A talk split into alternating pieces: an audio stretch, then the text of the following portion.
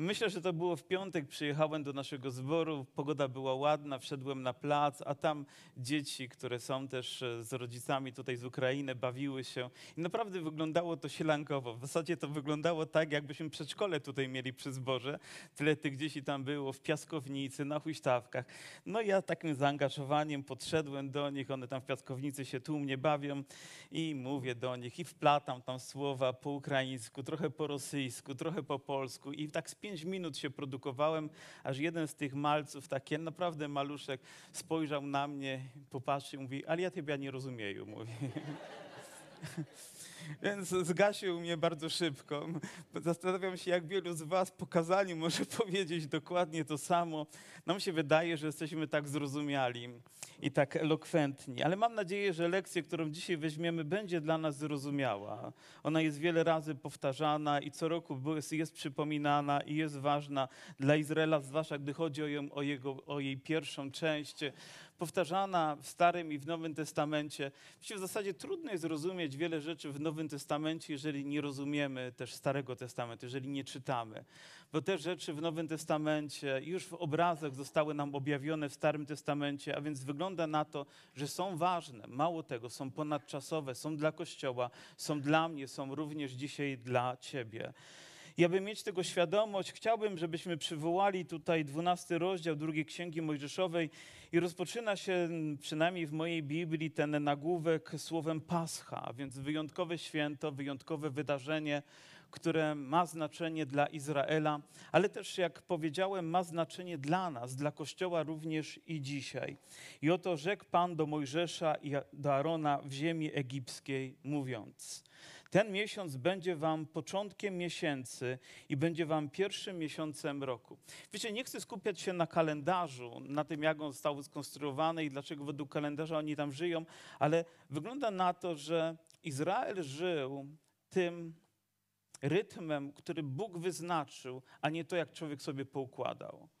Nie, że to, jak Bóg planuje nasz czas, czy jak planuje rzeczy w naszym życiu, zawsze będą lepsze dla nas. Zawsze będą właściwie. Od czegoś to musi się rozpoczynać. Jeżeli coś jest pierwsze, to takim powinno być. I my chyba nawet nie powinniśmy z tym dyskutować, tylko zwłaszcza jako ludzie wierzący przyjąć. I powtarzam się, ale dla mnie tydzień nie kończy się niedzielą, ale rozpoczyna się od niedzieli, od tego, co jest dla mnie ważne, co jest uwielbieniem. Ja nie tylko chcę przetrwać do niedzieli, ale ja nie chcę się doczekać. Znaczy chcę się doczekać niedzieli z takim niecierpliwieniem, oczekując, że ona nadejdzie, ten czas spotkania z Bogiem, uwielbienia, słuchania, słuchania Jego słowa. Ale Bóg miał do powiedzenia coś wyjątkowego. Oto nakazał, aby oni się zebrali razem i aby wzięli baranka, ewentualnie koziołka i tak jak też zamożność im pozwala, albo sami, albo też z rodzinami wokoło, i aby go zabili. I całe zgromadzenie miało to zrobić. Nie tylko jedna osoba, nie tylko jedna rodzina, ale Biblia mówi w wierszu szóstym, dwunastego rozdziału, zabije go całe zgromadzenie. Tak jakby to była jedna ofiara składana w wielu domach, ale jedna ofiara dotycząca wszystkich rodzin. Gdzie nie chodzi o to, żebyśmy mieli zbór, gdzie jedna rodzina tylko przeżywa coś wyjątkowego, że mamy, nie wiem, w zborze, gdzie jeden jest nawrócony, ale chcemy, żeby wszyscy doznawali łaski Boga, prawda? Żebyśmy wszyscy mogli przeżywać. Nie chodzi o to, żeby się spotykać w sposób tylko dla, no nie wiem, wypełnienia jakiejś rutyny, ale dlatego, że dla nas ma to głębie, ma to, ma to znaczenie, całe zgromadzenie. I myślę, że to jest też takie prorocze odnośnie tego, co stanie się za chwilę z Panem Jezusem Chrystusem i co w naszym rozumieniu już się, już się wydarzyło, że całe zgromadzenie tak naprawdę złożyło ofiary, czy za całe zgromadzenie ofiara też została złożona, aby krew Jezusa Chrystusa mogła uczynić coś wyjątkowego w ich życiu. Mówi, wezmą w, z krwi i pomarzą oba odźwia i nadproża w domach, gdzie go spożywają. A więc znowu prosty nakaz, że mieli tę krew wziąć, oczywiście zrobić to z odpowiednich gałązek, umoczyć je w krwi, a później pomazać odźwia, czyli futryny i nadprożę. Ale ciekawe, że progu nie trzeba było mazać, nie tam, gdzie człowiek stąpa, tam, gdzie lepsze, ale to, to było wystarczające. W ogóle zwróciłem też uwagę na to, że gdy rozpoczęły się plagi egipskie, to pierwsza plaga rozpoczęła się o to, że woda zamieniła się w krew. Pamiętacie?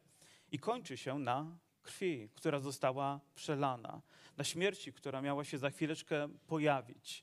Jakby to jest nie tylko ważne, że gdzieś tam strumieniami, rzekami spływa krew, ale ona musi dotknąć, ona musi być oczyszczająca, uwalniająca, a do tego potrzeba ofiary.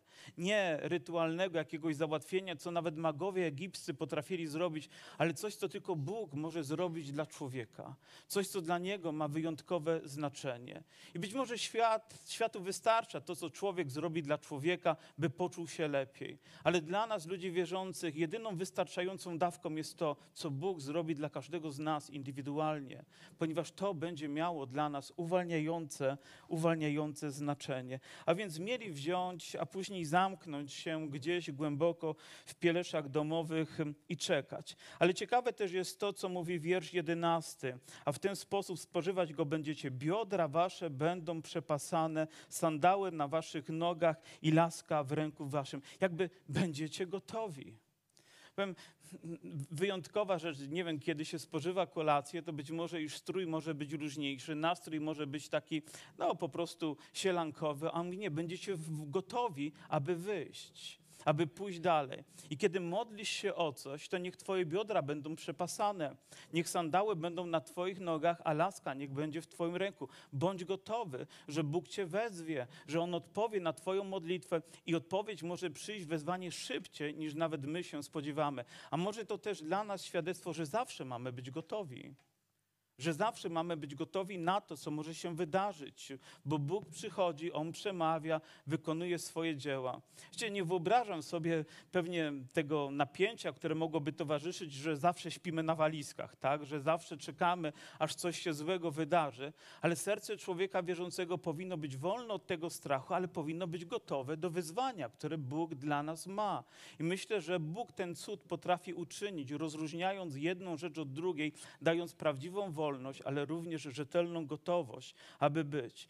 I może z takim nastawieniem też powinniśmy iść do zgromadzenia, gotowi, przepasani, tak? Nie tylko luźno. Gdzieś kiedyś widziałem jakiś obraz, że ludzie wchodzą do zboru i tak w jednej ręce McDonald's, w drugiej K F C, jeszcze tam coś po drodze i oni przyszli uwielbiać Boga. Być może jest to pewien styl, może to jest pewna kultura, ale dla mnie, powiem, nabożeństwo to coś więcej, społeczność to coś więcej, relacja z Bogiem dla mnie to to coś więcej. Gotowość dla mnie to coś więcej. To oczekiwać Pana, oczekiwać Jego poruszenia, Jego, Jego dotknięcia. I później Pan mówi, dokonam sądu nad wszystkimi bogami Egiptu, ja Pan, a więc Bóg ma w tym cel. I później mówi w wierszu trzynastym, a krew ta będzie dla was znakiem na domach, gdzie, gdzie będzie. Gdy ujrzę krew, ominę was i nie dotknie was zgubna plaga, gdy gdy uderzę ziemię egipską. Jedyny warunek, aby tak się stało, to Bóg musiał zobaczyć krew, krew baranka, krew, która została tam umieszczona, czy odźwia zostały pomazane na Jego słowo, na Jego polecenie. I mówi, i w związku z tym plaga śmierci, wszystko, co niesie ze sobą, nie wejdzie w te drzwi, nie wejdzie. Po prostu nie ma takiej możliwości, aby, aby weszła. Zobaczcie, jak wielką moc miała ta ofiara i jak ogromne znaczenie musiała mieć dla Izraela. Z pewnością nikt, rozumiąc wagę sytuacji, nie omieszkałby zrobić ten znak na odrzwiach, wiedząc, że po drugiej stronie jest wolność, że jest bezpieczeństwo. I wiemy, że nadszedł ten trudny czas, nadeszła ta godzina W, czy jakby ją tam nazwać, kiedy rzeczywiście anioł śmierci zaczął przechodzić.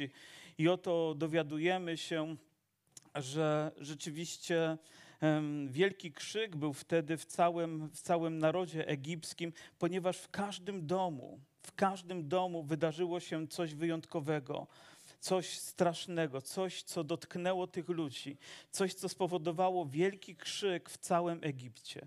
Ale wyobrażam sobie też ludzi z Izraela, którzy siedzą po drugiej stronie. Jesteśmy różnymi ludźmi.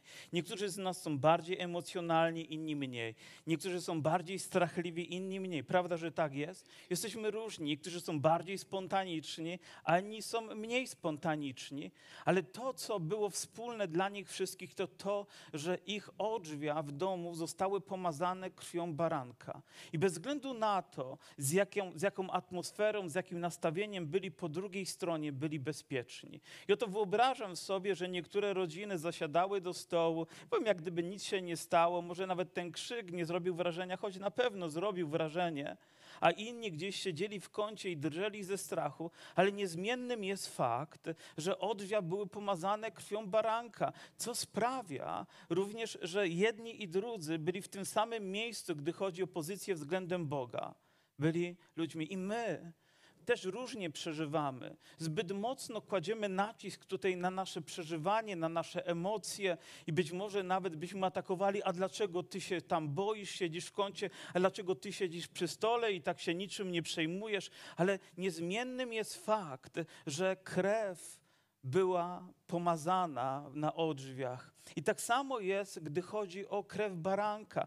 Wiemy, bo Boże Słowo nas tego uczy i, i myślę, że tego powinniśmy się trzymać, gdy mówi w liście do Koryntian apostoł Paweł, mówi, usuńcie stary kwas, abyście się stali nowymi naczyniami, ponieważ jesteście przaśni, albowiem na naszą Wielkanoc jako baranek został ofiarowany Chrystus. I to jest niezmienna prawda odnosząca się do nas, że za nas został ofiarowany baranek niewinny, bez skazy, bez zmazy, bez jakiejkolwiek wady. Jego krew jest wystarczająca, aby nie tylko uwolnić nas od plagi śmierci, od tej śmierci, która odłącza człowieka od Boga, ale jeszcze więcej uczynić nasze życie wolnym, uczynić nasze życie czystym. I nie to, jest, to nie jest kwestia tylko emocji, jak intensywnie to przeżywamy, ale faktu, który się dokonuje. A więc jeżeli ja przychodzę, jak rozumiem, przez wiarę do Pana Jezusa Chrystusa,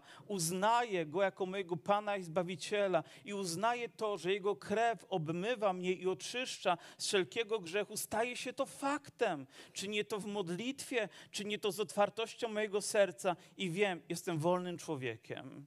Zobaczcie, jak piękny obraz, który możemy zrozumieć, lepiej rozumieć przez Stary Testament, ma moc w życiu nas, ludzi żyjącym w Nowym Testamencie, jak my to nazywamy, w Nowym Przymierzu. I znowu moglibyśmy powiedzieć z listu do Rzymian, i są usprawiedliwieni darmo z łaski, trzeci rozdział od dwudziestego czwartego wiersza, i są usprawiedliwieni darmo z łaski Jego przez odkupienie w Chrystusie Jezusie, którego Bóg ustanowił jako ofiarę przebłagalną przez krew Jego. Ta ofiara raz na zawsze została złożona i ona jest wystarczająca. Jeżeli, mówiąc tak trywialnie, jesteś po drugiej stronie, jesteś wolnym człowiekiem, jesteś zbawionym człowiekiem, jesteś odkupionym człowiekiem i chwała Mu za to. Jeżeli ktoś z was oskarżał się z powodu emocji, które mu towarzyszyły, być może napięcia emocji, być może jakiegoś strachu albo myśli, które gdzieś powędrowały dalej niż powinny, to nie ma znaczenia wobec ofiary, jaka została złożona, gdy ty ją przyjmujesz, gdy w nią wierzysz i gdy ona ma moc w twoim życiu. Chwała Bogu za to. I wierzę, że dzisiaj na tym miejscu są wolni ludzie, wyzwoleni przez Pana Jezusa, że Jego krew wciąż jest wystarczająca, aby obmywać i oczyszczać nas i dawać nam prawdziwą wolność. Amen. A więc dziękujemy Panu za to wspaniałe, wspaniałe dzieło. I nawet mówi, a gdy was zapytają synowie wasi, co znaczy ten wasz obrząd? Odpowiedzcie, jest to rzeźna ofiara paschalna dla Pana, który omijał domy synów izraelskich w Egipcie, gdy Egipcjanom zadawał ciosy, a domy nasze chronił i lud pochylił głowy i oddał pokłon. Proste, jasne wytłumaczenie. Czasami, do, żeby zrozumieć Ewangelię, to musimy dojść do takiego zrozumienia, żeby przekazać dzieciom i one zrozumieją. I wtedy mamy pewność, że wszyscy zrozumieją to, co jest przekazane.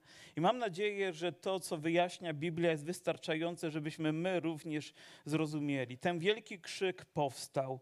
Izrael rzeczywiście był wolny, natomiast ból zadany Egiptowi był wielki. I zostali wypędzeni z Egiptu. Już nawet nie to, że oni wyszli, ale Biblia mówi, zostali wypędzeni, ponieważ to, co się wydarzyło, było tak straszne. I też nie mogli sobie przygotować odpowiednich zapasów. Wszystko, co jedli, było przaśne. A stało się to po upływie tych czterystu trzydziestu lat. Dokładnie tego samego dnia wyruszyli z ziemi egipskiej i wszystkie zastępy Pana. Lubię zwracać uwagę na szczegóły, ale upłynął czas, dopełnił się czas, wypełnił. I tego samego dnia, jak weszli, tak wyszli. Wiecie dlaczego? Bo Bóg tak postanowił. Uwielbiam takie chwile, kiedy po prostu Bóg decyduje i świat może stanąć do góry nogami, ale Bóg i tak wykona swoje, swoje dzieło. Była to noc, w której czuwał Pan, aby wyprowadzić je z ziemi egipskiej. To też ma ona być nocą czuwania wszystkich synów Izraela po wszystkie ich pokolenia ku czci Pana. I oczywiście powstaje pytanie, czy my dzisiaj potrzebujemy obchodzić w ten sposób Paschę, jako wyjątkowe wydarzenie, jako święto. Jeżeli dobrze rozumiem, a, z, a sprawdźcie mnie i z pewnością niektórzy z was to zrobią, to tak naprawdę to było takie pierwsze oficjalne święto, które zostało ustanowione, które Izrael miał obchodzić odpowiedniego dnia. Pierwsze, od którego się wszystkie inne zaczęły. Powiedzcie, czy można świętować cokolwiek, jeżeli nie świętujemy tego? Jeżeli nie świętujesz triumfu Chrystusa i Jego ofiary, czy możesz inne rzeczy świętować? Czy będą miały jakąś moc w twoim życiu? Mówię, od niej wynika wszystko, od tej ofiary, która została złożona, od wolności, którą naród izraelski uzyskał. Myślę, że są miejsca, do których my, ludzie ewangeliczni, powinniśmy powracać, a jednym z nich na pewno jest Golgota. Na pewno tam powinniśmy powracać w naszych modlitwach, dlatego powracamy do stołu pańskiego, aby uświadamiać sobie, jak wielkich rzeczy dokonał nam Pan. Dla mnie my dzisiaj mieliśmy naszą Paschę, bo na naszą Wielkanoc został ofiarowany Chrystus. My dzisiaj wspominamy to wielkie dzieło i świętujemy ją każdego dnia w naszych sercach. Czy potrzebujemy inaczej? Nie chcę odpowiadać na to pytanie. Ja powiem wam tak, ja nie potrzebuję. Ja potrzebuję takich chwil jak ta, takiego wydarzenia jak to, rozpamiętywania tego i to jest wystarczające, abym był zbawiony, abym był wolny i mógł cieszyć się łaską Pana Jezusa Chrystusa. Alleluja. A więc świętuje to inne wydarzenie, również ważne. Wiemy, że Bóg w ponadnaturalny sposób prowadzi ich w słupie ognia, w obłoku też za dnia. A więc jedno wiemy, że każdy krok, który stawiany, był kierowany przez Boga. I też Bóg prowadzi ich w wyjątkowy sposób. A gdy Faraon wypuścił lud, nie prowadził ich Bóg drogą do ziemi Filistynów, chociaż była bliższa, to innym, innymi słowy krótsza, bo pomyślał Bóg, że lud, przewidując walki, mógłby żałować i mógłby zawrócić do Egiptu. Dlaczego Bóg czasami prowadzi nas dłuższymi drogami? Już macie odpowiedź. Ponieważ mamy tendencję wracać do tego, co było. A Bóg chce tak, żebyśmy nie mieli okazji powracać. Więc jeżeli zadajesz pytanie, Boże, dlaczego, to najpierw może trzeba uwierzyć Bogu, zawierzyć Bogu, powierzyć Bogu, że On ma swoje drogi dla naszego życia i jak wyznajemy, one są lepsze. One są właściwsze, nawet jeżeli są dłuższe, nawet jeżeli są trudniejsze. Nie wiem, jaką drogę wybrałby im G P S, nie wiem, jaką drogę my byśmy dla nich wybrali, ale Bóg wybrał tą, która jest właściwa również dla twojego życia. I nawet gdy na nią patrzysz i nawet gdy widzisz różne rzeczy, które nie podobają ci się, były trudne, ale Bóg cię prowadził. I nie wiem, jaką drogą chcesz pójść dalej, ale powiem, nie idź na skróty. Nie idź tą drogą, która tobie się wydaje być lepszą, ale idź tą, którą Bóg ci wytyczy, którą On ci wyznaczy, a ona będzie zawsze chwalebna. Prowadził więc Bóg lud drogą okrężną i przeprowadził ich do Morza Czerwonego. I w tym momencie Izrael stał w potrzasku, ponieważ w pewnym momencie ocknął się jakby z letargu Faraon i powiedział, nie, nie, nie, mówi, nie możemy im pozwolić. A mało tego, nawet ten ból, który był zadany Egiptowi, oczywiście całe oskarżenie spadło na Izraela, jakby oni byli temu winni. Więc wypuścił swoje wozy wojowe, aby ich ścigać. A więc Izrael znalazł się, z jednej strony miał granicę morza, a z drugiej strony słyszał wozy bojowe Faraona, które nadciągały z wielkim hukiem. A więc strach, panika zaczęła się wkradać, krzyk zaczął się wydobywać i, i, i nawet nie umieszkali oczywiście tego, tego powiedzieć też Mojżeszowi, bo zawsze są winni. Powiem, pierwszą osobą zawsze jest pastor, a drugą jest Mojżesz. Już o tym wiecie i was tego nauczyłem. I oni powiedzieli do Mojżesza, czy dlatego, że w Egipcie nie było grobów, wyciągnąłeś nas, abyśmy pomarli na pustyni? Co za słowa zachęty dla przywódcy, prawda? To Bóg ich prowadzi przez Mojżesza, ale oni widzą tylko tragiczny koniec tej historii, a nie chwalebną przyszłość, którą Bóg im przygotował. Czy dlatego, że w Egipcie nie było grobów, jakby było tam mało miejsca, ale Pan do nich mówił również, mówi, nie bójcie się, wytrwajcie, a zobaczycie, zobaczycie pomoc. Mówi dalej, Pan walczyć będzie. I do Mojżesza też mówi, dlaczego wołasz do mnie? I to mnie zastanowiło, o tym mówi wiersz piętnasty, czternastego rozdziału. Dlaczego wołasz do mnie? Powiedz synom izraelskim, aby ruszyli. My czasami modlimy się o rzeczy oczywiste.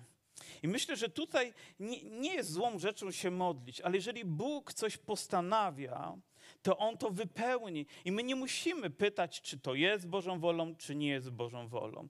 Ponieważ Bóg postanowił to i On chce, żebyśmy Mu zaufali, krocząc drogą wiary. Ja nie pytam Pana, czy mam iść w niedzielę na nabożeństwo. Wiecie dlaczego? Bo Bóg postanowił, że powinienem być w zgromadzeniu Bożego Ludu. Oczywiście ktoś może powiedzieć, ale gdzie mam być na nabożeństwie? No jeżeli Pan nie prowadzi cię do Dąbrowy, to może błądzisz. Ale, ale oczywiście, że, że tam, gdzie powinniśmy być. I to nawet nie jest tak, że jednego dnia będę tu, drugiego dnia tam, jeszcze trzeciego i gdzie indziej. To znakiem tego, że nie masz domu.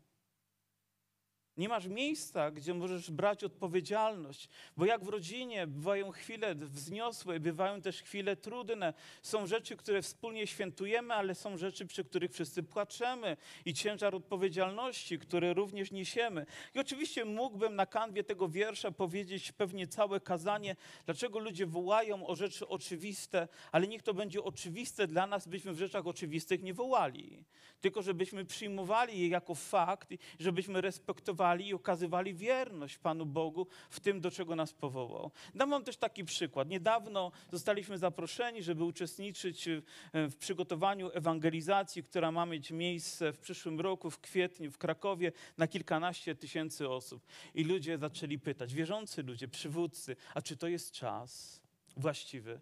Wiecie, co Bóg powiedział? Że dopóki jest czas łaski, to zawsze jest czas na zwiastowanie Ewangelii. I powiem, jeżeli jest możliwość, aby w niej uczestniczyć i aby Ewangelia była zwiastowana, to ja chcę mieć w tym udział. A jeżeli byłoby inaczej, to Bóg z pewnością w jakiś sposób by mi o tym powiedział, zakomunikował, że to ma być inaczej, ale moim porywem serca jest to, żeby uczestniczyć w tym, do czego zostałem powołany i co też Bóg będzie z pewnością, z pewnością błogosławił.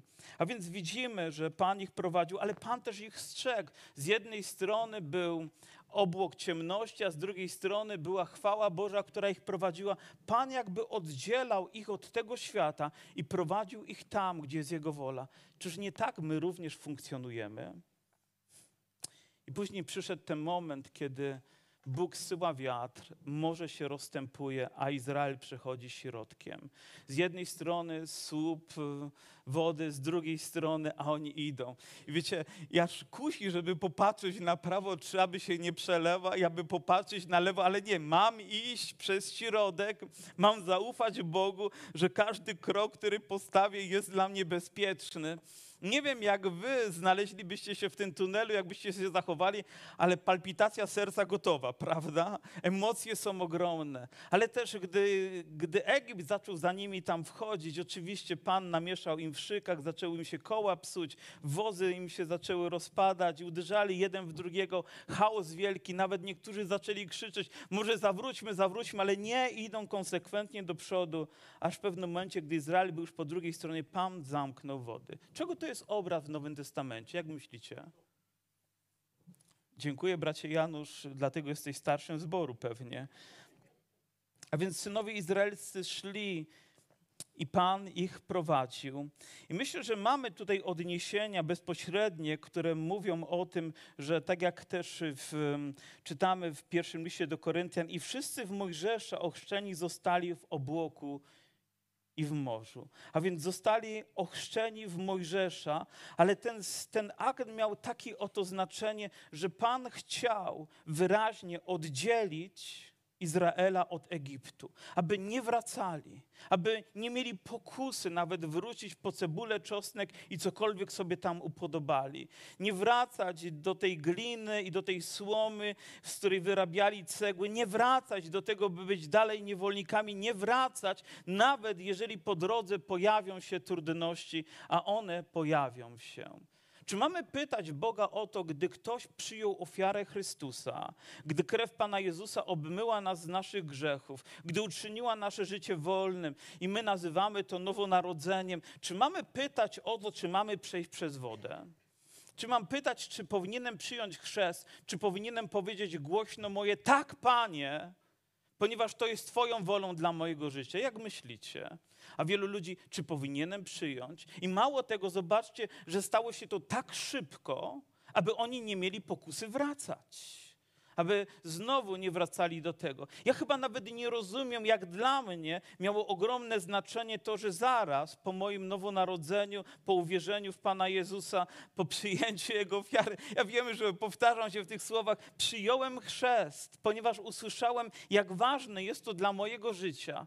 Nie wiem, czy byłbym tutaj, gdybym wtedy nie wykonał ten jeden radykalny krok posłuszeństwa. Nie wiem, nie potrafię wam tego wytłumaczyć, jak mogłoby wyglądać, ale wiem, jak wygląda, gdy to uczyniłem.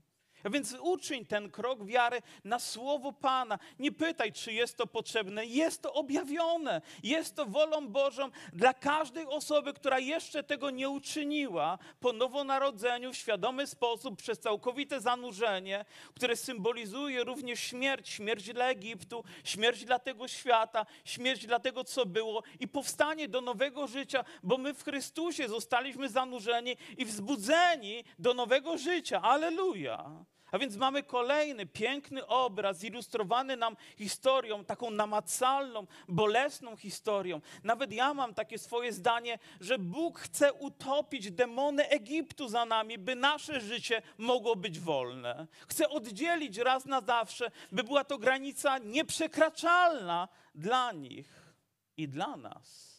Byśmy nie mieli pokusy tam po prostu wracać. Ale pustynia to nie jest łatwe miejsce. Zaraz pojawiają się. Jaki pierwszy problem może być na pustyni? Jak myślicie? Brak czego? Brak wody. A jeżeli ta woda jest gorzka, no to jest mara. To jest problem. Ale Bóg rozwiązuje te problemy na bieżąco. Daje im wodę gorzką, zamienia ją w słodką. Czego później potrzebujemy? No chleba. No z nieba spada chleb. No i Bóg prowadzi. Czy spadł wam kiedyś chleb z nieba? Powiedzcie. Na pewno niektórzy z nas znaleźli trochę kasy na ulicy, nie? Mówią, o Panie, ale mnie pobłogosławiłeś, alleluja. Ale co, codziennie, ale jeżeli jecie to samo codziennie, codziennie, codziennie, to może się znudzić i stać powodem do narzekania. Wiecie, co mnie się nie znudzi nigdy, gdy chodzi o jedzenie? W ogóle mnie się jedzenie nigdy nie nudzi, to inna sprawa, ale to, to co mi się nie, nie nudzi nigdy, to jeść chrupiący chleb z masłem, gdy jest jeszcze ciepły. Po prostu nie znudzi mi się. Nie wiem, czy tak smakowała manna, ale są rzeczy, do których powracamy niezmiennie, po prostu i je jemy i są wystarczające dla nas. Ale jak jest chleb, to może coś do chleba, no to mięso, no to przepiórki się pojawiły. Czy widzicie, że za każdym razem Bóg rozwiązuje problemy, o które my się tak troszczymy? Za każdym razem objawia swoją wielką moc. Ale czy to jest koniec, że mamy tylko iść przez pustynię i pustynię? Czy Bóg nie powiedział, że nas wezwie do tej ziemi opływającej w mleko i miód, która będzie tak chwalebna również dla naszego życia, że tam jest nasze miejsce? A więc jakaś kolejna granica. A więc z jednej strony widzimy ofiarę Chrystusa, widzimy przebaczenie, widzimy uwolnienie, widzimy obraz chrztu. A więc ktoś powie, to wystarczy. Ale czy wystarczy nam chodzić właśnie po pustyni? Czy wystarczy chodzić od problemu do problemu, od troski do troski, od wyzwania do wyzwania, od narzekania do narzekania? Czy nie wygląda tak czasami życie wielu ewangelicznie wierzących ludzi? Zamiast cieszyć się czymś więcej, zamiast być pełnym pokoju, zamiast prowadzić jakieś zwycięskie życie, a nie ciągle w defensywie życie, powiem, nikt z nas chyba nie chciałby w takim miejscu wciąż i wciąż i wciąż być. Może trzeba powiedzieć, Boże, dość tego. Ja chcę czegoś więcej. Ja chcę właśnie tego, co Ty obiecałeś. I naszym sercem powinno być pragnąć tego. I myślę, że nie jest to nadużyciem, ale jeżeli Bóg coś obiecuje, to On ma moc to wypełnić. Myślę, że takim byłoby życie również apostołów i ludzi, którzy poznali Pana, ta, tych stu dwudziestu, gdyby nie to, że przyszedł wyjątkowy dzień w ich życiu. Oni chodziliby po pustyni od troski do troski, od problemu do problemu, od wyzwania do wyzwania, któremu nie byliby w stanie sprostać. I Piotr jest tego przykładem. On był taki heroiczny w swoich czynach, przynajmniej myślał, że takim będzie, kiedy obiecywał, że o Panie, choćby wszyscy się odwrócili, to ja będę ten jeden. Widzieliście takich ludzi w zborze i może nawet ich już nie widzicie w zborze. Dlaczego? Bo polegali bardziej na sobie niż na Bogu. Bowiem aż przyszedł dzień próby i wiemy, że skończył się płaczem, aż Piotr nauczył się, że musi bardziej polegać na Bogu niż na sobie. I gdy Bóg powiedział, gdy Pan Jezus powiedział do niego, mówi, nie oddalajcie się z Jerozolimy, aż zostaniecie przeobleczeni mocą z wysokości, to on poczekał i dobrze zrobił. Poczekał na przekroczenie kolejnej granicy, na kolejną rzecz, którą Bóg miał dla jego życia. I kiedy Izrael szedł, wiemy, że na początku szybko dość doszli do tej granicy, ale szybko się też cofnęli. I czasami jest tak, że dochodzimy do jakiejś obietnicy, ale strach powoduje, że nie wchodzimy w to miejsce, ponieważ boimy się. Jakby, nie wiem, jakby krzywda nam miała się zdziać. Wystarczył kolejny krok wiary, a Bóg miał dla nich coś wyjątkowego i cofnęli się. I przez czterdzieści lat wędrówka z narzekaniem i jęczeniem. I myślę, że tu psalmista dobrze określił ich, mówi, mówiąc, narzekać będę i jęczeć, wysłucha głosu mojego. Ale ja wolałbym uwielbiać będę i chwalić Pana i Pan odpowie na moje wołanie. A więc potrzebujemy czegoś więcej. A więc kolejna granica do przekroczenia, aby wejść do ziemi opływającej w mleko i miód. I wiemy, że kolejną granicą był Jordan. I Pan mówi do nich tak, poświęćcie się w Księdze Jozuego w rozdziale trzecim, wierszu piątym, bo Pan dokona wśród was cudów. I później w wierszu siódmym mówi, tak będę z tobą, mówiąc, jak byłem z Mojżeszem, do, mówi do Jozuego, tak będę z tobą. I w wierszu dziesiątym, i po tym poznacie, że Bóg żywy jest pośród was, bo tych wszystkich wrogów ja wypędzę, ja zatroszczę się o twoje bezpieczeństwo i o twoje zwycięstwa. Czyż nie jest również to tylko możliwe wtedy, kiedy przychodzi Duch Święty, wypełnia nasze serca i już wiemy, że Bóg jest z nami. Wiemy, że Jego moc nam towarzyszy. Wiemy, że każde zwycięstwo w Jego autorytecie i mocy jest możliwe. Wiąże się to nie z bitwami tylko na zewnątrz, ale tymi, które też toczymy wewnątrz, cielesnymi rzeczami, z którymi próbujemy sobie poradzić, odrzucamy, ale one wracają z większą, większą mocą. Pozbywamy się na chwilę, a za chwilę ogarnia nas jeszcze większy chaos życia. Potrzebujemy zwycięstwa, potrzebujemy przełomu. I wierzę, że tym momentem uświęcenia w naszym życiu, ja tutaj przyznaję się do tego, trochę mówię to, co też ja odczytałem w Biblii. Być może ktoś z was nie powie, że to jest tą granicą. Ktoś powie, to jest granica, kiedy już wejdziemy do Królestwa Bożego w znaczeniu, że będziemy z Panem na wieki, wtedy już będzie wszystko tak dobrze. Ale ja widzę, że oni tam walki toczyli, więc ja przypisuję to ziemskim tutaj rzeczom, które nam towarzyszą. Ale wiem jedno, potrzebuję w tym Boga, potrzebuję Jego cudów, potrzebuję Jego autorytetu i wiem, że sam tego nie osiągnę. Otwieram moje serce i proszę, Duchu Święty, wypełniaj mnie. Przed na, przede mną kolejne mury Jericha albo jakiegokolwiek innego miejsca, bo nawet można zdobyć Jericho i też podnieść czy mieć klęskę pod Aj, które było o wiele mniejszym miastem i w zasadzie tak łatwym do zdobycia. Kwestia polegania na Bogu. Widzę obraz, który buduje w moim sercu to, że Pan chce dla mnie coś więcej. I później tak jak Kaleb mówi, daj mi te góry, daj mi te żyzne ziemi. Ja nie chcę żyć tylko tutaj w dolinach i kolejne wyzwanie, które jest przed nim i Bóg odpowiada na takie potrzeby przychodząc ze swoją obecnością. A więc podsumowując, potrzebujesz Ducha Świętego.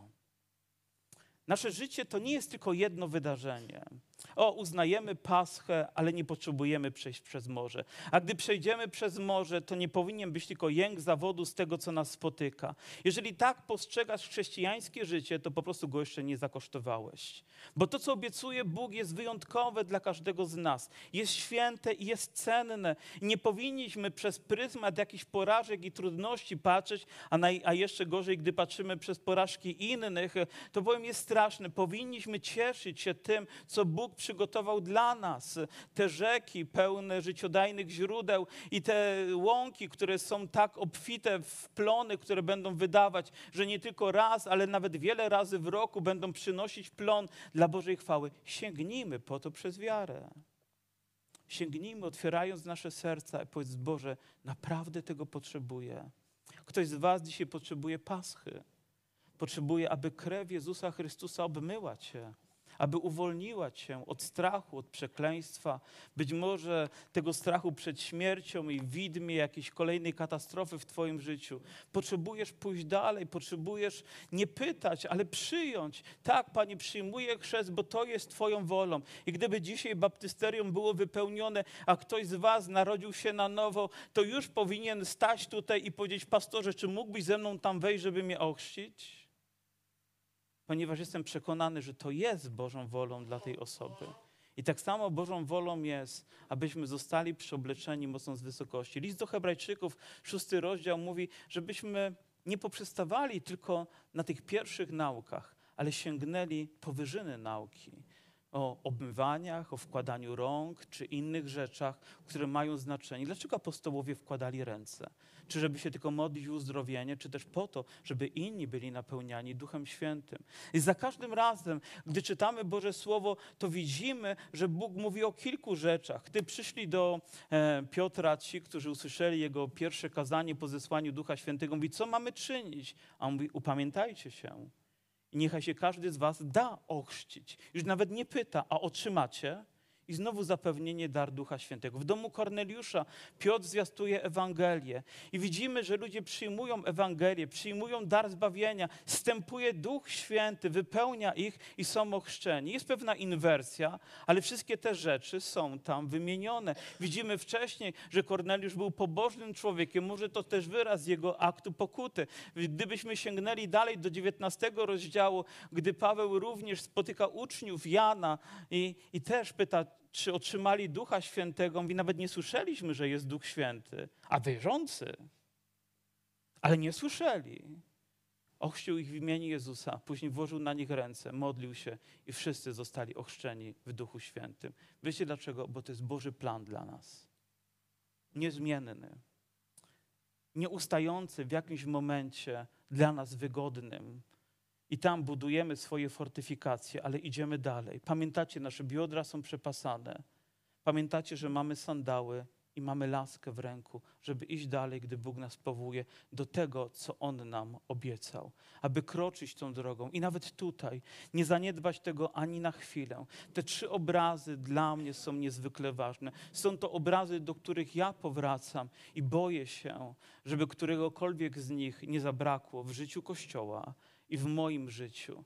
Być może mamy zbory, które ciągle celebrują jedną rzecz, ale powinniśmy celebrować wszystkie te rzeczy, ponieważ one dają pełnię, one dają gwarancję i one sprawiają, że Kościół żyje. Żyje nadzieją, która jest w Chrystusie. Czy wolą Bożą jest, by ktokolwiek stąd wyszedł z brzemieniem starych grzechów? Nie, bo krew baranka została przelana. Czy musimy żyć ciągle przeszłością? Nie, bo Bóg oddziela to, co było, od tego, co jest dla nas i On jest tego słupem, który jest nie do przejścia. Czy Bóg chce, abyśmy żyli w biedzie i ciągle w utyskiwaniu? Nie.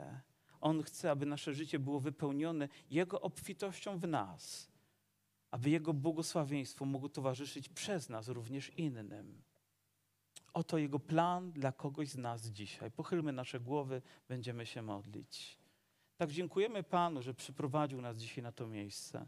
Dziękujemy Mu za to, że te święte obrazy, mamy święte obrazy, biblijne obrazy, przemawiają wciąż z wielką mocą do naszego serca.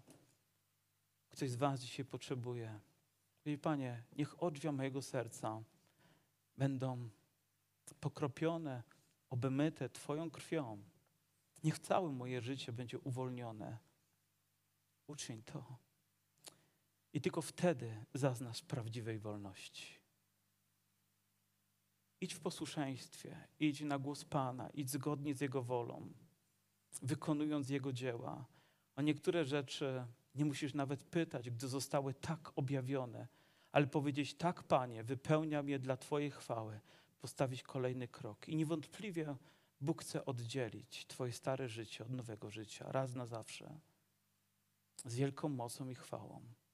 Ale wypełnić też twoje serce, przekroczyć kolejną granicę. Wody się rozstąpią, drzwi się otworzą, serce zostanie wypełnione, a chwała będzie ci towarzyszyć. I ta ziemia zostanie zdobęda, zdobyta całkowicie, krok za krokiem, pięść za pięścią, którą gdzieś postawimy na ziemi, a Bóg objawi swoją moc.